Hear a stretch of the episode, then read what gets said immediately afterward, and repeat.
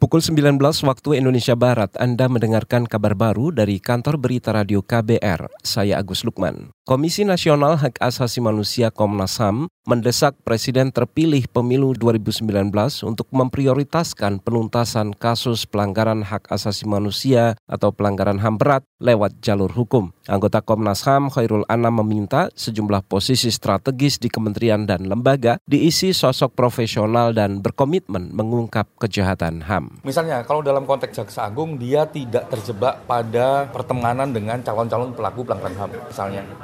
Kalau dia apa namanya menteri uh, agraria misalnya, dia jauh dari penguasa konsesi tanah. Kalau kalau dia ngurusin pertambangan misalnya, dia bukan bagian dari komunitas pertambangan. Satu itu, yang paling penting konflik of interest. Karena kalau ada konflik of interest, potensial uh, lahirnya pelanggaran HAM akan terjadi. Anggota Komnas HAM Khairul Anam mengkritik mangkraknya sejumlah kasus pelanggaran HAM berat seperti di Aceh dan Papua. Padahal Komnas HAM telah merampungkan sejumlah berkas penyelidikan, tetapi selalu dimentahkan oleh Kejaksaan Agung. Komnas HAM juga menyoroti tahun politik ini banyak tokoh yang buka suara tentang kasus pelanggaran HAM masa lalu.